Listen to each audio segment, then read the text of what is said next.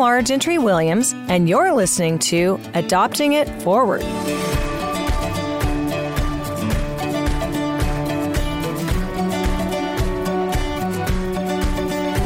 Adopting It Forward allows people to share their adoption stories in order to encourage you wherever you are in your adoption marathon, from bystander to runner in training to participant. Enjoy today's story. Hey everyone, welcome back to Adopting It Forward. Today, you guys will hear from our new friends, Derek and Jennifer Moffat. Stan and I met this couple at an E1A retreat a few months ago. Our local TV station has a program called Wednesday's Child, where they highlight a child who needs a home. Ever watch something like this and wonder what may or may not have happened to that child? Well, today you'll find out about one. So now, please enjoy my conversation with Derek and Jennifer. All right. Welcome, Jennifer and Derek. Oh my gosh. Thank you guys for doing this. Well, thank you for having us. We're excited to be here. I love that you're in my house. It's so nice to get to do an interview that's not on Zoom. Yes, it is. really, anything that's not on Zoom. I mean, that's always nice. So, you guys are comfy. We came in, and you've never been over here, and we've only met a couple of times, right? Which I right. feel like we're like besties or something though, because I don't know what were we in that golf cart at that retreat for like an hour or something. we talked. We covered a lot of ground. We did. Yeah, it was yeah. so nice. We met you guys at this fabulous retreat with E1A, mm-hmm. which now Stan and I are very excited about becoming involved in this nonprofit. Mm-hmm. How did you guys come into E1A? this is a great story. I used to be a preschool teacher, and I had this beautiful family uh, that I had two of their kids in a row. And this family had one child of every color. I called them the Crayola Box family. The, every shade from white to black and in between. Just a beautiful family. They, of course, were all adopted kids. And so when we adopted, the mother of this family, her name is Stacy, she posted on Facebook one day how much she loved her adoption group and how much she just loved being around that group of women. And I thought, oh, isn't that nice? And we were either preparing to adopt or just had. And about six months later, I was in desperate need of support because I didn't know what I was doing and mm-hmm. why none of my regular parenting was working. And so I reached out to Stacy and said, tell me about this group you have. I need these people. And oh. she oh. messaged me back and said, Well, actually, we have our first retreat or our second retreat coming up this weekend, and somebody had to cancel at the last minute. So there's an empty space if you want to go. And I said, Yes, I'll go. I didn't know how I would make it happen, but I'll go. And so two days later, I showed up at this retreat full of women, and I didn't mm. know a soul, but I was so desperate mm. for somebody who got it and for somebody who understood what the journey is like that I was willing to go alone and meet a room full of strangers strangers, and today they're some of my best friends. Wow, that was really brave, especially as women. We're not so great like just stepping in like that, but I've never felt anything more connecting than the retreat that Stan and I went on. It was just precious. And this ministry does so much for so many people. Mm-hmm. Right? Mm-hmm. It does. How have you guys grown through being involved in E1A? Well, for me, I have just learned from people who have been doing this a lot mm-hmm. longer than I have. And I've learned how to change my expectations. I've learned that these behaviors are not about me, you know, and that they're not going to change overnight just because a child got a family and they should be happy now. Right. You know, right. Um, I've, I've just learned from watching mm. families who have done it a lot longer than we have. Mm.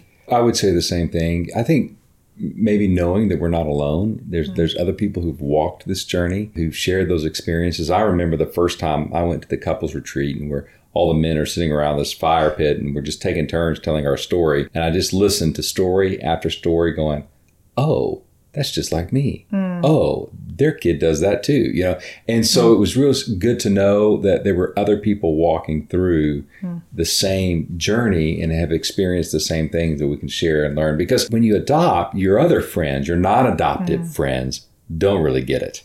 And and they don't really understand. And so No, they're excited for you. Right, they're right. they come alongside you, and we need them. But it's true. I've never felt such a connection that's so instant Yes. as with other adoptive families in general. But this retreat is great because Mm-hmm. any of these retreats are great because when you're away, you sit down, just like you said, Derek. You sit down, and it straight. Stan said the same thing. He's like, "Whoa, we're going straight deep." yeah, Yes. which in general we don't go deep with Right. people but this is a group of people that it was like we're desperately needing to have that connection and we don't have time to sit around making small talk let's go Right. and it, Well, and when you have six, seven, eight, nine children, mm. a weekend away is precious. Yes. And you are not going to waste it on small talk. right right yes yes so now that's great so we just jumped into e1a but i appreciate you guys talking about that and how we're very excited to get to be a part of this. We feel mm-hmm. so blessed and humbled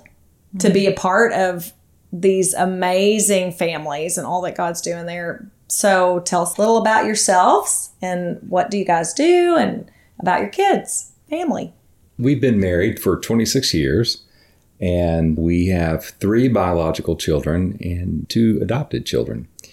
And I'm a financial planner on my own small small business, and Jennifer is a school teacher. And you know, we came to the adoption uh, late, kind of in life. Our oldest was in high school. We had a, a daughter in middle school, and and we adopted a teenager. Uh, was the first one that we adopted about five, about six years ago now and and he was just turned 15 right after we got him so that was kind of a new we really weren't even looking or planning to adopt so that was kind of a surprise for us We already had three teenagers. Mm. And we didn't need any more just got one more teenager. oh my goodness and Yes. then one more teenager.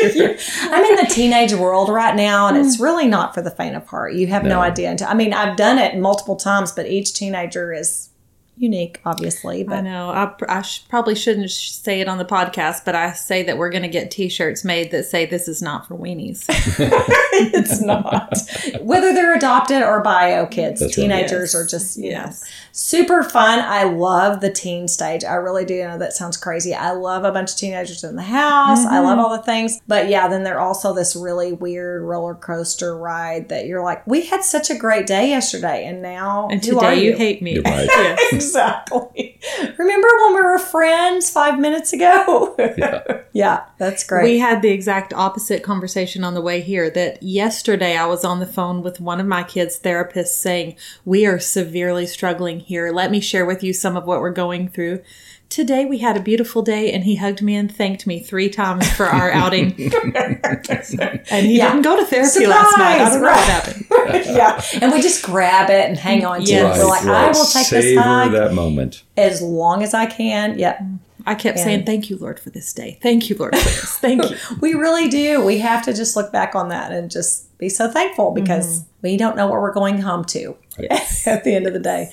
So, and uh, Jennifer, you're a teacher now. Yes, I teach Okay. special education uh, with elementary school. So I am Bless with you. fun kids all day long and then come home to a different set of fun kids. Yeah. to more fun. Yeah. And have you been teaching a long time or? Not really. I taught in private school. Well, we taught in the Middle East when we first got married for one year. And then I was pregnant when we came home from there. So I stayed home with our kids all throughout and um, taught at a private pre K a couple of days a week so that my kids could go there. So I was where they were. And I did that until the youngest one started school, maybe even a little while after he started school. And then took several years just out to be mom and so I just went back about six years ago and did it until we adopted. And when we adopted the first time at the end of that school year, I said, There's no way I can keep hmm. doing this. And kudos to the moms who work and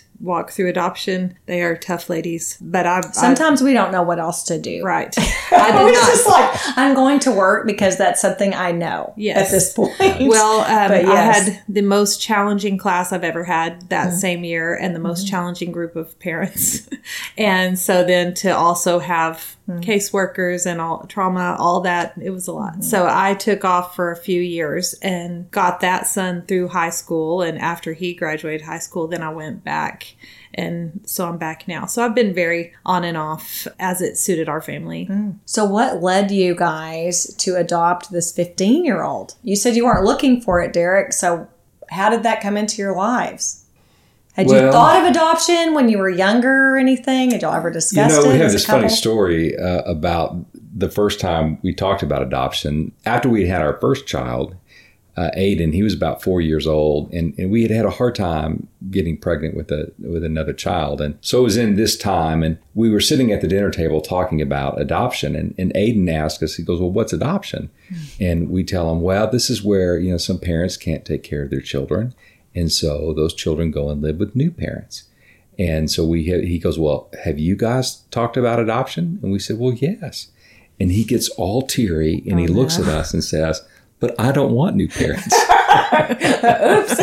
oh, wait, no. so so that was when he was four. So we shelved that conversation for several years, for a couple decade plus. And then Jennifer really could probably tell this story better because she was the one that saw Michael on Wednesday's Child.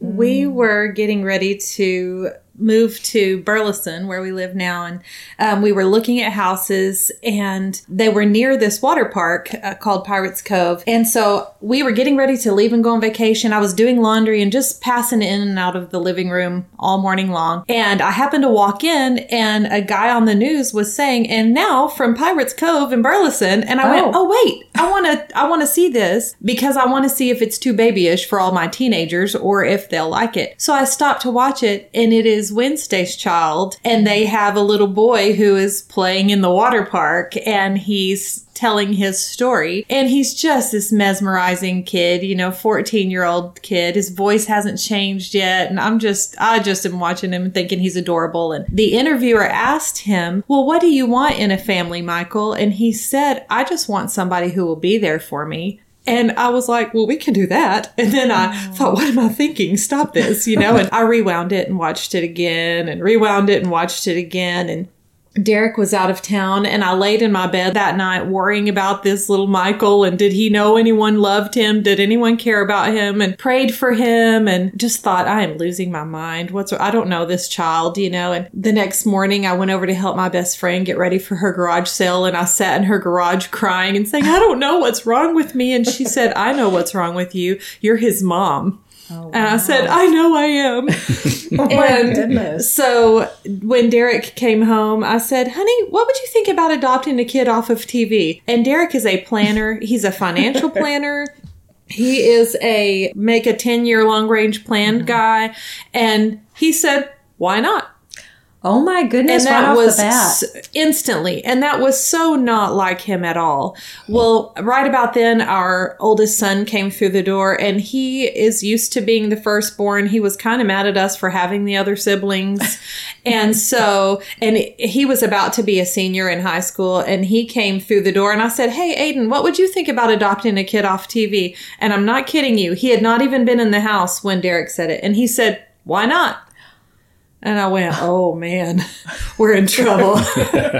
This may be happening. yes. So Yeah. we left the next day for vacation, and the whole vacation, all any of us could talk about was Michael. And Derek had not watched The Wednesday's Child, and our son Grant had not watched it. They both wanted to be not moved by the sweet video and make a wise decision, you know? And so all of vacation, the kids kept saying, well, if Michael was with us, he could sleep in my bunk. If Michael was with us, I would share my fishing pole, you know? And so by the time we got home, we just all were like, we have to pursue this, you know? And so we, um, went to an informational meeting about adopting kids off the TARE website you know or something like that. And the lady was kind of crabby and she said oh you're trying to adopt a specific child? Oh that almost never works out. Good luck. And she hands us this big packet and says here's a list of agencies. Pick the one that works best for your family. This was all the first week of august and we were selling our home and I'm a teacher so I was going back to school. This was the worst time in the world to mm-hmm. research agencies. It feels like And- everything always happens Yes. in August, all the big decisions. So I'm super overwhelmed just looking at this mm. big packet and Derek looks down at it and he goes, "Oh, the first one on the list is ACH Child and Family Services. I know the CEO. I go to Rotary with him. I'll give him a call." Research done. So, oh um, my goodness. having someone on the inside, I think helped. We had a caseworker within about two days, and that lady called me and she said, Well, you're not going to believe this, but Michael's CPS caseworker is actually out on paternity leave. For six weeks. So they're not doing anything with his case right now. And we have an opening for our class starting this week, our licensing class for one more couple. So you guys could start and we could have you licensed. If you do everything on our schedule, we can have you licensed before his caseworker comes back. And we're like, okay. Okay. So Yep. the next week we were in adoption class and when his we got um, licensed on the 23rd of september i think and his caseworker came back the 25th to accept they opened it that day to accept The home uh, studies. home studies Yeah. and there were 13 families submitted for him and they chose ours and the rest is history But he had been waiting so long. Mm-hmm. Don't He- you feel like that's why it was so rushed in some ways for your family? Because you were supposed to be his family, number one. Well, he had only been in care for about two years, mm. but he had been waiting, knowing there was no action happening while his mm. caseworker was out, and he was just miserable, you know, waiting. And I just know that we were supposed to be his family, you know, that Yeah, you know, and, and sometimes there are things God does where it's all green lights. And, and that's definitely how this experience was for us. We got on the highway of adoption and we did not run into one red light. We did everything they asked us to do. They moved uh, heaven and earth from our perspective to make this happen. They chose us of those 13 families. I mean, there were so many things that just worked out. Now, we've tried to adopt again uh, afterwards, and it didn't work out that way. So I know it doesn't always do that. But in this case, it was just so clearly a God thing that it left no doubt in our mind, which was really good because there were times later we were like, did we do? Oh, yeah, this is right. God did have us do this and all, everything worked out. And so it was just one of those incredible experiences from that perspective. Hmm. Well, we saw him on t- I saw him on TV on July 9th and he was in our house October 19th. And we oh. weren't licensed. I mean, that Wow. was that was beginning to end Yeah. Everything. whole- Yeah, mm-hmm. That's unheard of. Crazy. I mean, no Yeah. one, nothing goes that fast. Right. Did you feel like when that was, was there, I mean, of course, you have a lot in your story that you're like, this happened because this needed to happen and so on. But Derek, you just mentioned, was there something you look back on and you're like, because I'm sure it did get hard. And was there a day that you're like, this is why, this is the day? There was there was lots of days. There was lots of days like that. I think one we are. I mean, we've been married for 26 years. We come from families whose parents have been married for 50. My parents have been married over 50 years, and Jennifer's parents have been married close to 50 years now. 48. 48. And so we come from highly committed families. And I think once we made the decision that this is what we were going to do, there was never, ever a question of doing anything else. So I think that was critical for us that once we decided this, we were going to adopt Michael, we were going to make it work. Uh, no matter what it took, we viewed that the same way we viewed our relationships. We viewed that the same way we viewed our other children. We would never think of giving up a biological child, mm. you know, that was ours, and we had that same perspective. So, so that was really probably more critical than even the events that that led Michael to us. Was just knowing that Moffat's commit, mm. and and we stick with And it. And you weren't going to say, this Right. is what we're going to do if you weren't going to right, carry it all right. the way Once through. we decided this is what we were going to do, there was no never ever an option of looking back or Do you changing feel our like mind. there were things that were way harder than you expected? Yes, I was just thinking back in those days we were super naive. Mm. That's true. And went, well, Moffat's commit Everybody, and we we're all are, yeah. we're in not understanding. I mean, we have we have had dear friends who have had to terminate adoptions Yes, because of abuse that was happening in their home on the part of the adopted Yes. child. You know, there are times that commitment alone is not enough. And That's so true. I think it's important to say that that Yes, I agree. that there's no judgment in that Mm-hmm. statement. We are fortunate that that that commitment was enough, Mm-hmm. you know. But I do understand that there are times where where it isn't enough. There were definite moments, you know, when when we walked through things that we went,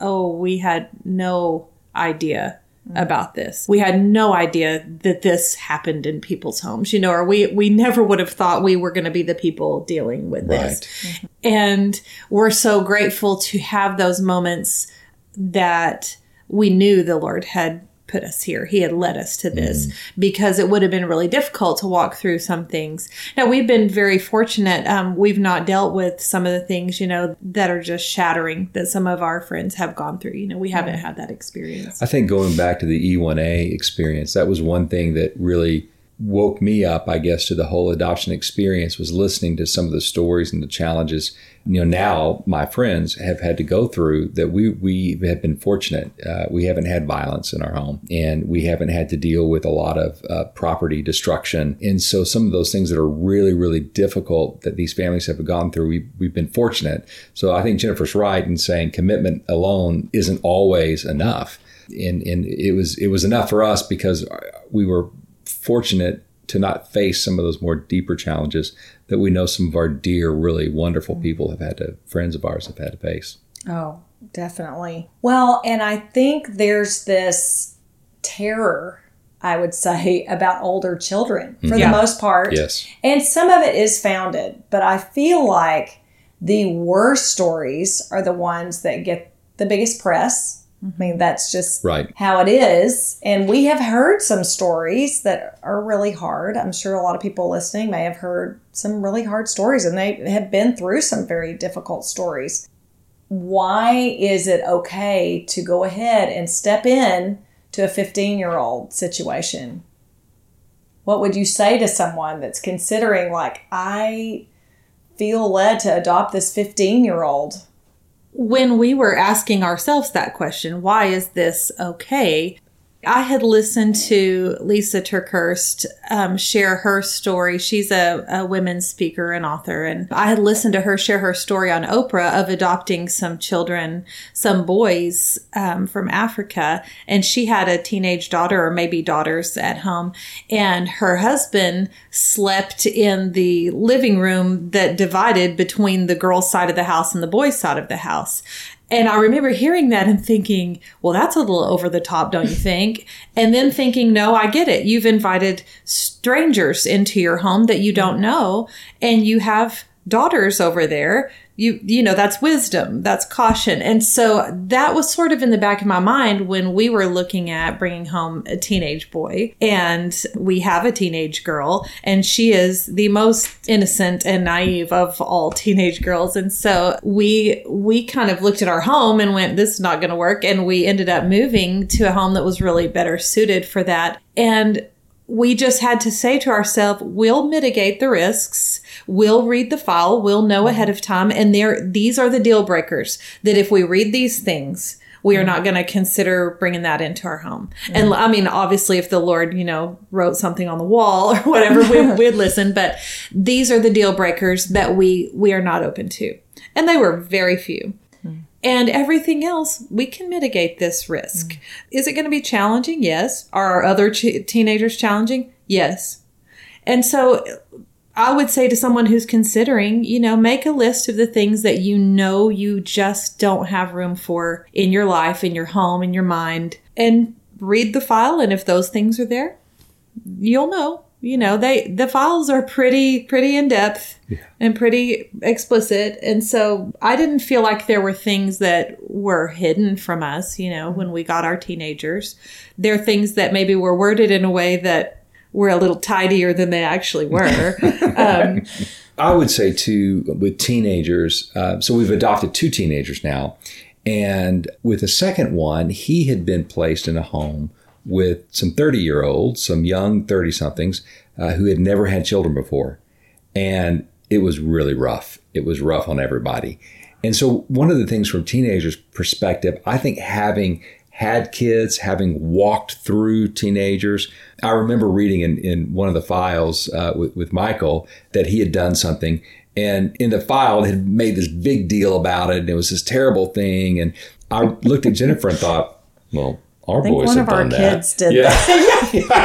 Yeah. And so from us, Right. it was something that needed to be dealt with and coached and trained and all of that. But it wasn't this horrific mm. event It's not a major that, deal breaker there these that- files made it out to be because of the situation that he was in.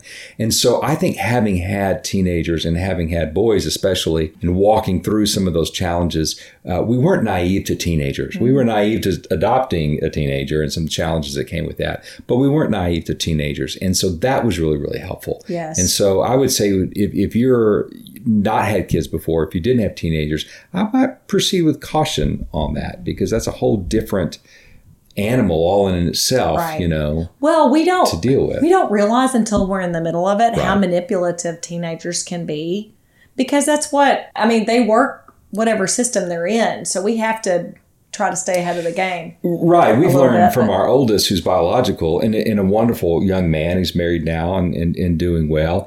But over the years, these little stories have come out of some of the things that he's did in his teenage You're like, you did what? And so, right, exactly. So our, our precious biological Right. child was quite manipulative as a teenager. You know, we've learned that. Sure, they figure why not if they're going to fall for it. And I think too with with teenagers in general, I mean they are super fun and they're super mm-hmm. just boisterous and all the things, but it's hard because we have these like you say, we know we were teenagers, of course, and we look back and sometimes we go in thinking, well, we're going to be best friends or whatever. Well, even my precious biological daughters that they are my best friends now, I'm sure they, you know, were throwing knives at me behind their bedroom door someday. I don't even know, like at night, Oh, I have no idea. But it's just, we have to keep that in perspective. But I love that you guys were willing to do that because you look at these kids who are big and they don't have a family. And we hear so many stories of kids aging out. Yes. And it's tragic that they don't have a place to come home to. They don't have that connection for parents. So I really love that you guys have done this twice because Twice. how old was your is it your youngest, Youngest. now? Yes. Mm-hmm. He was also about to turn 15. He was he was 14 when we got him. We had done respite care for him. We actually got licensed for a whole other child, one of my students. And for reasons we will never understand, that student did not get placed with us. Mm-hmm. And so now we were licensed. And so we decided to just do respite care while we waited thinking things might work out with the other little boy and his siblings. And we did respite care for our youngest, Royce, a few times. And then the family that he was with decided not to adopt him. And so once it became clear that it was not going to work out with the other little boys, then our next question was, well, now, you know, should we step up to adopt Royce? And so we we didn't have all those neat signs along the way like we had for Michael, all the open doors. And so we took a week and fasted and prayed about it and did not talk to each other about it for a week. We did not want to influence each other's decision. And we had this agreement two yeses are a yes, one yes and a no is a no, and two no's are a no. That's And- good advice yes, right there. I yes. think. Well, and having done it before, we mm-hmm. realized how vital it was that uh, we both were necessary all the way Right. along. You know, we needed each other in it, and we had to tag team on it a Oh, lot. yes, Yes. you do. Yes, a And lot. you have to have those conversations behind your closed doors Yes. like, was I too hard on him? What do you think? Okay, it's your turn. You go back in. Yes. so we really we knew it was vital to both be on the same page, and so we um, took that week and fasted and prayed. And I think both of us had gotten to the point. All of our kids were drivers. All of our kids are independent. So we both, I think, were probably hopeful for a no because it would be easier. Right. and Yeah, we both came back and said i feel like that we're supposed to do this you Yeah. know and we both we mm-hmm. both agreed that that's what the lord had spoken to both of us and so we went forward with royce and he was 14 when he came and of course we knew him a little bit mm-hmm. already and so he's he came in august and we adopted him in april Oh, wow. So recently. yes Right. Just Very finalized. recent. Mm-hmm. Today's episode is brought to you by the Cookie Barn Cookies with Purpose. You guys, order some of these cookies, are so delicious. They have maple chocolate chunk, plain chocolate chip, chocolate cream. Oh my gosh, they're so good. They have the cream in the middle, delicious. Sea salt butterscotch, or my own personal favorite, oatmeal cinnamon cookies. Delicious. A portion of every order goes to support Encourage One Another, or E1A, a nonprofit whose mission is to support and encourage foster and adoptive families in order to keep families intact and help them thrive. Now, back to our show. And how do you think this has affected your biological children adopting these two boys? What do you think they would say about all this? I think today, all three of our biological kids would say it was the right thing to do, and they were glad that we did it. I think there's moments along the way that that would not have been the case. They weren't just jumping up and down, thrilled. No, I mean, anyone who would say that, um, they're not jumping up and down thrilled with their biological siblings, probably either. But right, right. I think with the first adoption, they were all pretty gung ho. And I kept telling them, kids, this is not like getting a puppy. You know, this is forever. and this is going to be another family member. You know, this is not, this is not something that we're going to change our minds on if we do this, you know. And they were all very gung ho and enthusiastic about it. The second time around, there was some more hesitancy because they they, knew. knew, Exactly. um, that it's a challenge and that it changes the footprint of your family forever. It changes what the family looks like. Now, of course, they all absolutely adore Michael that we had adopted. So it was not at all about that. Mm-hmm. It was it was just understanding that it's ki- it's a lot of hoops to jump through, you know, getting there and and it's new and different is hard. And our youngest really struggled because he was the youngest. And he was kind of excited about the others had all gone off to college or mm-hmm. gotten married. So he was going to be the last one at home. And he had this picture in his mind of we were just going to go out to eat with him every night and, you know, Yes. have great Life was going to talks. revolve The world around was gonna revolve. Yes, Yeah. yes, and he was looking forward Sweet to it. little- he was looking Right. forward to his turn, you know, like the older kids had gotten their day in Sure. the sun and he was ready for his. and so suddenly that's being shared with somebody else. And so he that was a challenge for him. Well, not not even just being shared, you know, especially early on in that adoption journey, you know, it's it's adopting a teenager is a lot like having a baby. Mm-hmm. And Right. and they need your I feel like they go through all the stages. They Our do. They kids do. were not teenagers yet, but they went through the stages. I'm like, they're babies, they're being precious and quiet, and then suddenly they're screaming like two year olds, and then we have to go through that process. You do, and they need all of your attention, and they need all of your focus, and it's it's it's very demanding, um, you know, physically and emotionally. And so for Grant, I think part of that challenge was that not only does he have to share, he even gets robbed a little bit of the attention because it, the the new adopted kid, the new baby to the family, requires a lot more time, effort, emotion, and energy in that first in those first few you know months and years even sometimes. and that's certainly not his fault, No, you know. not he's, at all. He's just been put in our house, you Right, know. he's- so Yeah. he's he's doing he's All doing the the best he can to adjust. Right. Um, so you know, it's it's challenging for all of them. But now that they've all um, developed a relationship with each other, and now I mean they're just family. Just yesterday, um, Grant, our youngest biological child, had a birthday, and we have a tradition in our family of going around the table at at the birthday meal and just saying something we really love and appreciate about that person, and everybody does it. If you're a guest with us for dinner, you're doing it too. I mean, everybody does Everybody it. does Yeah. it. And that's nice. so Royce, you know, he's pretty new to the family, but um, he's been around a couple of birthday dinners. And so he said last night, what I love about Grant is he's my big brother. And in the locker room, if anybody's giving me a hard time, he's going to defend me. And I thought, I love to hear that, that they have, he called him my brother, you know, that they have this brother relationship. And that's, he hasn't been a Moffat very long. And And Grant got a chance to be a big brother. Yeah. He may not have even thought about himself that way if he's been the baby for so long. right. Aw. Yeah, that's so was a special. big- that's that just like big what we dream of with our kids. We just latch onto that. Mm-hmm. Do you feel like you have changed your parenting because you've been parenting so many kids? You're at this point now where you're like, well, on these, I can have a different perspective. I feel like for us, it definitely did. You know, we're talking about a lot of people say to us, You're giving up your empty nesting years. What are you doing? when we adopted, and we're like, I don't, I just don't think of it like that. And it's been a blessing, but I also definitely parent differently. Not just because they're adopted, but because I'm not so high strung probably about a lot of things. Maybe we kind of just like you're talking about the difference in teenagers, but I'm way more calm now than I was 10 years ago or 15 years. Ago. I, mean, some of that calm is the calm. word, but relaxed. But relaxed, yeah, relaxed, probably true. Mm-hmm. I, I, I think you know some of this is our maturity too, and and I, I think that life is a journey, and so hopefully, as as our our oldest is twenty three, hopefully in those twenty three years we've grown as well as parents, and we've learned, and we've made some changes and some adjustments, and we've educated ourselves in different styles. And there were times we were going through the training.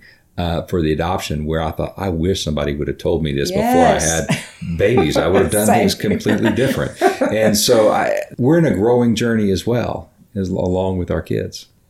Well, our expectations have changed a lot. You know, I mean, when our firstborn was going to kindergarten, of course, I wanted him to be the best reader, and I wanted him to be, you know, I wanted him to achieve in all areas and and reach perfection at everything because he was a little Moffat, and we were going to give him every every advantage, you know. Right. And now I'm like. Did you wear pants to school? Great. You know, Yeah, I mean, a my, my place. standards have changed a lot in terms of what's really important. And what's really important to us at the end of the day is that these kids know and love the Lord and that they find their purpose in their life and they find joy in their life and that they feel like they have a family they can come home to. And all the rest of it, you know, whatever. So mm-hmm. I've changed a lot in Right. terms of just mm-hmm. having these high expectations that are my picture of success and achievement. Now I understand I'm looking for what is success and achievement for them. Hmm. And that's Right. that's different. And it does look different with e- every child we have. But a lot of times with adopted children, especially, they've come from trauma. There's all these mm-hmm. other things, and we're like, hey, we're not. This is not the same kind of pressure. I'm, go- I'm not going to put that on this kid Right. because they don't need any more pressure. They've had plenty. I remember with Michael, uh, he had just gotten to our home. He's a freshman in high school. And we made the decision to not make a big deal about grades with him for a little while. We were, our thought process was, we're going to let him get safe with us. And then when he's safe, we'll start working on those other things. And so Jennifer had gone to a meeting at school and the counselor was there. And Jennifer's like, well, we're not really worried about this. And you could just see the anxiety on the counselor's face. What do you mean you're not worried about this? And, and it was a conscious decision on our part. Mm-hmm. And we knew, you know, if he has to go to summer school and make up a grade, it'll be okay in the end. As long as he feels safe, that's the most, we can build on that principle. Well, he was failing geography and she was very upset about it, very worried about it. What are you going to do about this? And I finally looked at her and I said, He has a new family, new home, new school, new church, new town, new bed, new everything. He does not care where a river in China is. We're going to deal with what he cares about right now. Mm-hmm. And is it, I still get to go back to that same bed tonight with those same people. Yes. I love you being strong for him because that's one of the things I feel like we do with for our kids is we advocate for them. Mm-hmm. And when people put things on them that they don't need at that point, we're the one that steps in. I have done the same thing with my kids in so many ways that I never felt comfortable doing before. Mm-hmm.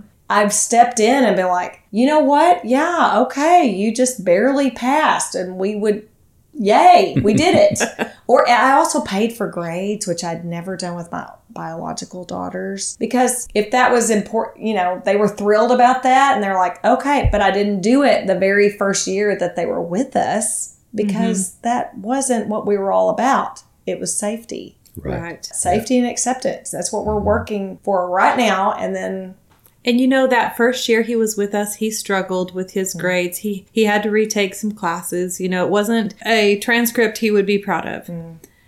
And every year after that, his grades got better and that's better. exactly and my and yeah, 'cause by his safer and safer. That's right. Yes, and by his senior year, he was right in the middle of class. You know, I mean, he was he had recovered a lot of ground, and he went to junior college for a year, and then now he's in an OA college. You know, and he got there, mm-hmm. but I don't think he would have if we had pressured him Right. on something that he did not have the capacity for. He was spending every bit of emotion and thought and energy that he had on remembering all of our names and birthdays. Right. And you know, just on, trying to fit in Yes. in your family. Yes. Yes, and I mean there is there is scientific data to show how much you can handle in mm-hmm. your top of mind awareness at once. And he's learning all the things about our family, how mm-hmm. how we just do things, you know, where the ketchup goes. All those things and he didn't have capacity at that time for so much school mm-hmm. stuff, you know, and we did what we could to just kind of drag him along for a little Oh, yeah. while.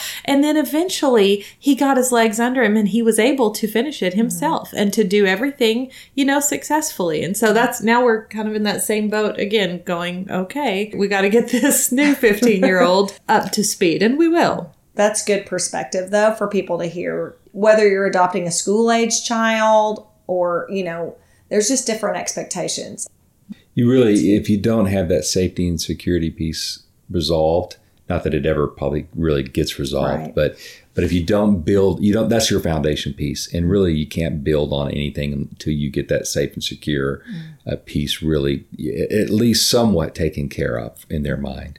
And that sometimes can take years and years, if if ever, if it's achievable. I would say too, you know, Jennifer and I taught English uh, as a second language uh, in the United Arab Emirates right out of college, and so one of the things that was helpful to us was, you know, we experienced culture shock. We knew what it was like So to go and- that. right to go and have to think all the time and learn a new way and, and and not to know how to greet somebody and to think okay what do i do in this situation and so it's it's very mentally and emotionally exhausting.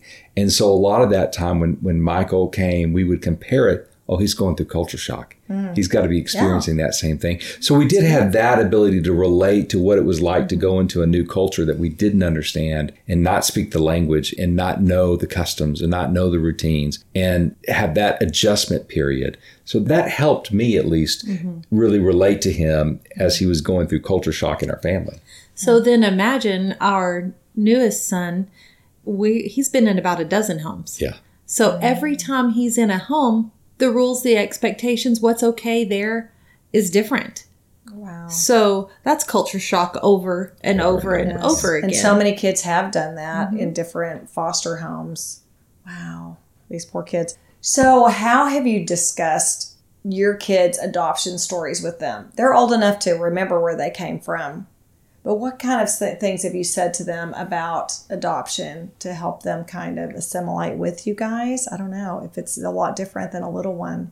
You know, one thing Jennifer decided and said early on, which I thought was really good, was we made a decision not to be critical of their past family. You know, much like sometimes when people go through a divorce, you know, you'll have spouses choose to not criticize the other spouse in front of their children. We felt that was really important to not remind them or not because they don't need reminding they lived it but to not point out all the faults or all the things and yet be honest and listen mm-hmm. and deal with those challenges but not to be critical of the previous homes they had been in and families they had been a part of. Mm.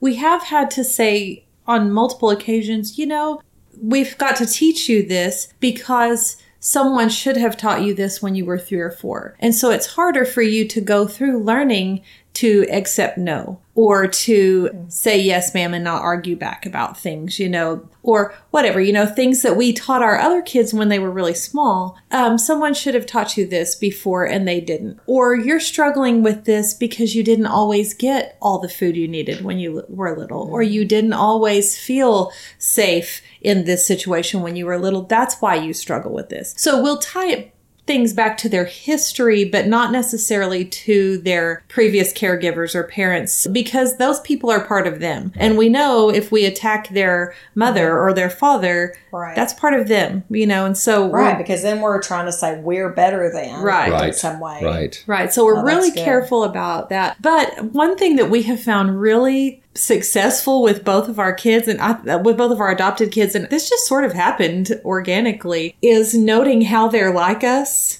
And so, like Michael and I love jamming to any kind of old music, and it comes on the radio, and we are both bobbing our head and singing along. And I will just look at him and say, "You are so my son.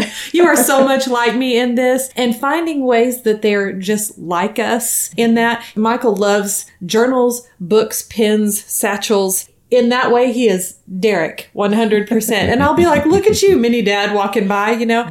And so just today, Royce and I had the same kind of conversation. We're finding ways now that, you know, he's, he's new to us. We're figuring mm-hmm. out what ways. So just today, he has this beautiful golden brown complexion. And so I told him in the winter, he was worried about looking different than us. And I told him in the winter, don't worry, by August, I'll be the same color as you. I, it happens every summer. So today he put his own arm over and compared it to me and we were exactly this, our arms were just about exactly the same color. Oh. And I said, See, I am your mom. and that has been a really fun mm. way to build connection is just finding the ways that you mm. could be my biological child, you know? And I don't know that that would work for every kid, but with ours, it, it has. Yes, yeah. It does make them feel connected to the family, though. We do that with our kids too. James, he'll make dad jokes the same as Stan does, and we're, I'm like, "Oh boy, you're your father's child," you know. He's all proud of himself when he makes those. So the show is called "Adopting It Forward." How have you seen what Christ has done for us, those of us who are believers, in your adoption story? Have you seen that played out? Lots of times. Um, I, I remember with Michael, one of the key lessons the Lord really taught me was about answering prayers. And there was this time when we found out about Michael, we knew he was going to be able to be adopted. And they had made the decision, his caseworkers and all had made the decision not to tell him about that there was a family because he had a couple families that had fallen through. And they said, you know what, we're not going to say anything to him until this is done. And so here we are, we are working like crazy behind the scenes. I mean, Jennifer's the most on top of all the paperwork and we're turning things in and we're going to these classes and we're working. And here he is sitting in this residential treatment center out in the middle of East Texas with no idea that God is going to answer his heart's cry and is working on providing that answer. And it wasn't until the right time that he learned God's answering your heart cry. He heard the cry of your heart and is going to give you a family. Mm. And so I thought, how many times in my life is the Lord answering my prayers? And for whatever reason, I can't know about it right now, but He's behind the scenes working on it, mm. lining things up, making sure it's all going to happen just at the right time for me to know that. And and that really just that knowledge of that really encouraged me quite a bit. Oh, oh wow, that's great. To willing to work for his good pleasure. I had this awesome experience that I got to observe not too long ago. Um, Derek and Royce were having a kind of difficult discussion, and I was on the couch, but not really in the discussion. And Royce, you know, he's been in so many homes that that it's hard for him to really believe he's going to be in ours for a long time. And Derek looked at him and he said, I gave you my name. I've given you everything I have. You're not going anywhere. You know, you are my son. And I have thought about that moment quite a few times and just thought how often we kind of hide from the Lord when we do things wrong, you know, or when we don't obey and, and we think, oh man, you know, I've blown it this time. And yet he's given us his name. He's given us everything he has and he's not going anywhere because we have, you know, messed up in some way or because we've resisted him. He doesn't resist us, you know. It's beautiful mm. because they do. Our kids try to push us away just as hard as they can, just to see what's going to happen, and especially in the first couple of years. And we have to keep telling them over and over, we're not going anywhere. Mm-hmm. But we do that with the Lord. Wow, that those are both great answers to that. Thank you.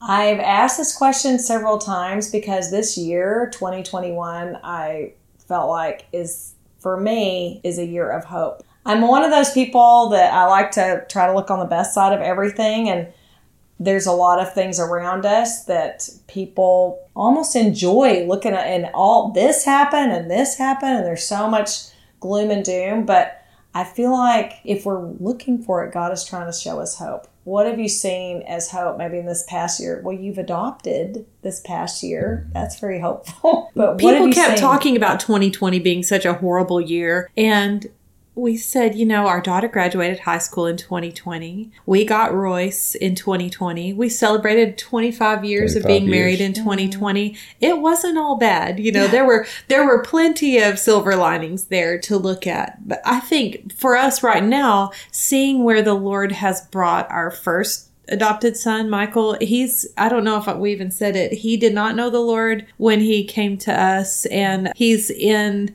bible school now to be a children's pastor and he says part of the reason is he really wants to get to kids while they're still young, you know, before the world gets to them and while they're still reachable. He really wants to um, be to them what he needed when he was their age. And so now, walking through another 15 year old adoption, we just keep saying, seeing what the Lord has done in him in five years mm. gives us so much hope for what the Lord can do in our newest son in the next five years. But also seeing how much we've grown mm. and and who we've become and how much how much more selfless our other kids have become mm-hmm. gives us a lot of just a lot of hope for what the next five years look like. Yeah, mm. I can't imagine our lives without adoption either. No. And you're like, God doesn't want us, His best plan for us is not comfort and empty nesting and just hanging out on the couch watching Netflix all day. I, Well, I know that's, the great best for me. American dream, not Right. necessarily the Lord's plan. No, it's not what's going to be best for me. So, what is something low key you guys make high key? What do you think? You know, for me, I, I, I like things to be kind of straight and organized. And so we have the staircase. And every time I find something at the kids, I go sit it on the staircase. and every time I have this hope that when they see it on the staircase, that they're going to pick it up and take it up to their room and put hmm. it up in the right spot. Hmm. And every time that never happens. And I'm constantly amazed at the number of times our boys can step over their shoes and their bags and their books and and see all, and go upstairs and it mean for weeks it will sit there Oh, in the yeah. staircase. No, they'll they'll yeah, they can go forever. You're just like I mean, it's just like walking watching a sock just to see if it'll magically hop up, but no. Well, and some of our boys saw us could hop up and walk away. Oh, and yeah, so, so so yes, yes, it's just amazing to me that they that they don't see those things and just step over it all the time. Oh no. Yeah. I love it now that my daughters are, you know, they have their own homes and one of them has kids and it's just so funny. They're little neat freaks now. Not, they're not little, but you know, and I'm just, it just makes me laugh. One of them's like, I love uncluttered life. And they're, one of them's living in a tiny home in Seattle and she has no clutter at all. And I'm like, it's just so funny how they, Right. they do grow out of They that. do. So mhm. that's good. How about you, Jennifer? Well, I have multiple personalities, I think. I am not the neatest and tidiest person um, in general. I mean, it's it's okay. It's picked up mostly, but I'm not that deeply organized except in my kitchen in the drawer where all of the baking things go. Baking is my fun therapy. and I love through I love through goodies. And so I have all these little plastic sections in my I, this giant drawer and the whisks go here and all the measuring cups and spoons go here and all the different sizes of cookie scoops go here and it's very organized and it's like wolves unload the dishwasher Right, and they just just throw it they all, just throw it all in there and it makes me crazy and I'm like, don't you see all the other whisks? And you cannot just put the whisk next to the other whisks. Mm-hmm. They're all labeled, No. of course, but They actually are not labeled because I assume that you can look down and see those are all whisks. I should I should put this one. That The- sounds this really is like fun. the. I should get you to come over and do mine. Except I don't really bake all that much anymore. I'm sorry. I, as a matter of fact, I told Stan, you know, I said I think Jennifer's a foodie, so I really am intimidated to cook for you. But I can make please, cookies. Don't don't be intimidated. don't be intimidated. But no, that's great. Yeah, Stan laughed when you said whisks, like plural, plural. Like we have. Oh, there uh, are many whisk or two, whisks. maybe. Yeah. Many whisks. Several all different sizes. sizes. That's so fun. I always admire my friends that do that. So I love that you shared your story today. Is there anything else that you want to share that we didn't touch on that you can think of? I don't know if you have talked with anybody about the grief side of adoptions that don't work out. Or when foster placements that you're like you mentioned a friend having a foster child for two years and he's about to move on there is a lot of grieving that goes on that you choose to do because mm-hmm. you choose to put yourself out there for a child that may or may not stay with you, you know? And I think that's uh, my friends that foster repeatedly.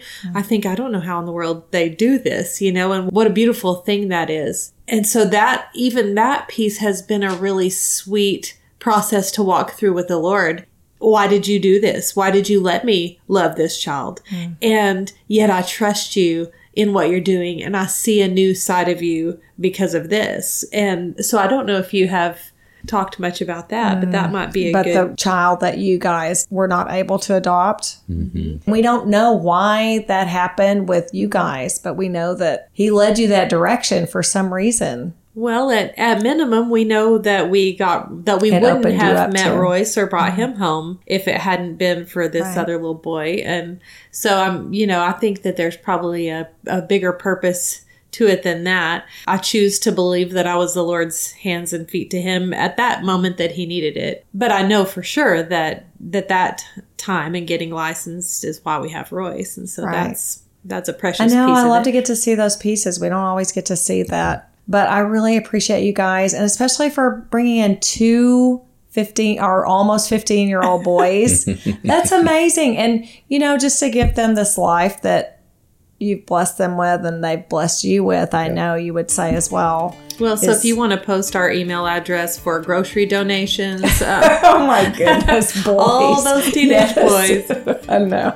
No, that's great. But I'm I kidding. appreciate Don't you post guys. my email Yeah, I won't. It's okay. No. I really appreciate you guys so much coming on to do this.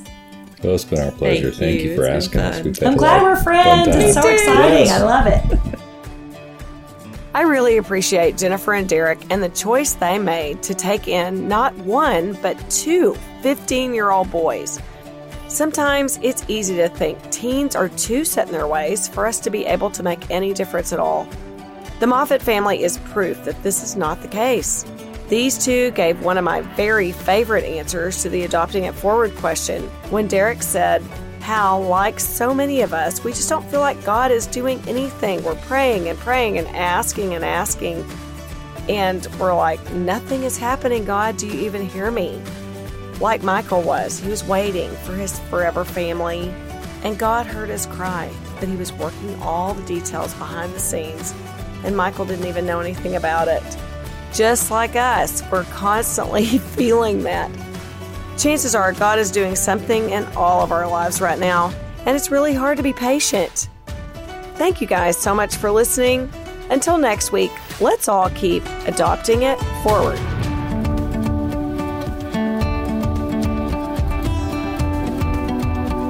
Thank you so much for listening. Can you do me a huge favor? If you're enjoying the adoption stories, please subscribe to the podcast wherever you listen to your podcasts. That way, you won't miss an episode, which drops every Wednesday. It would also really help if you could leave a positive review, five stars if you've got them.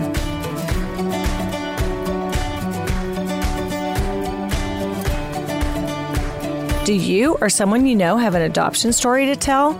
Please reach out to me on Facebook, Instagram, or through our website at largeentrywilliams.org. You can also find our show notes there. Today's show was edited by Will Rice. The whole thing was put together by my favorite guy, Stan. The website, largeentrywilliams.org, is managed by Leslie Serrano. Unconditional love and occasional mischief provided by Golden Doodles, Gus and Coach. Thanks again for listening. Let's encourage each other as we are adopting it forward.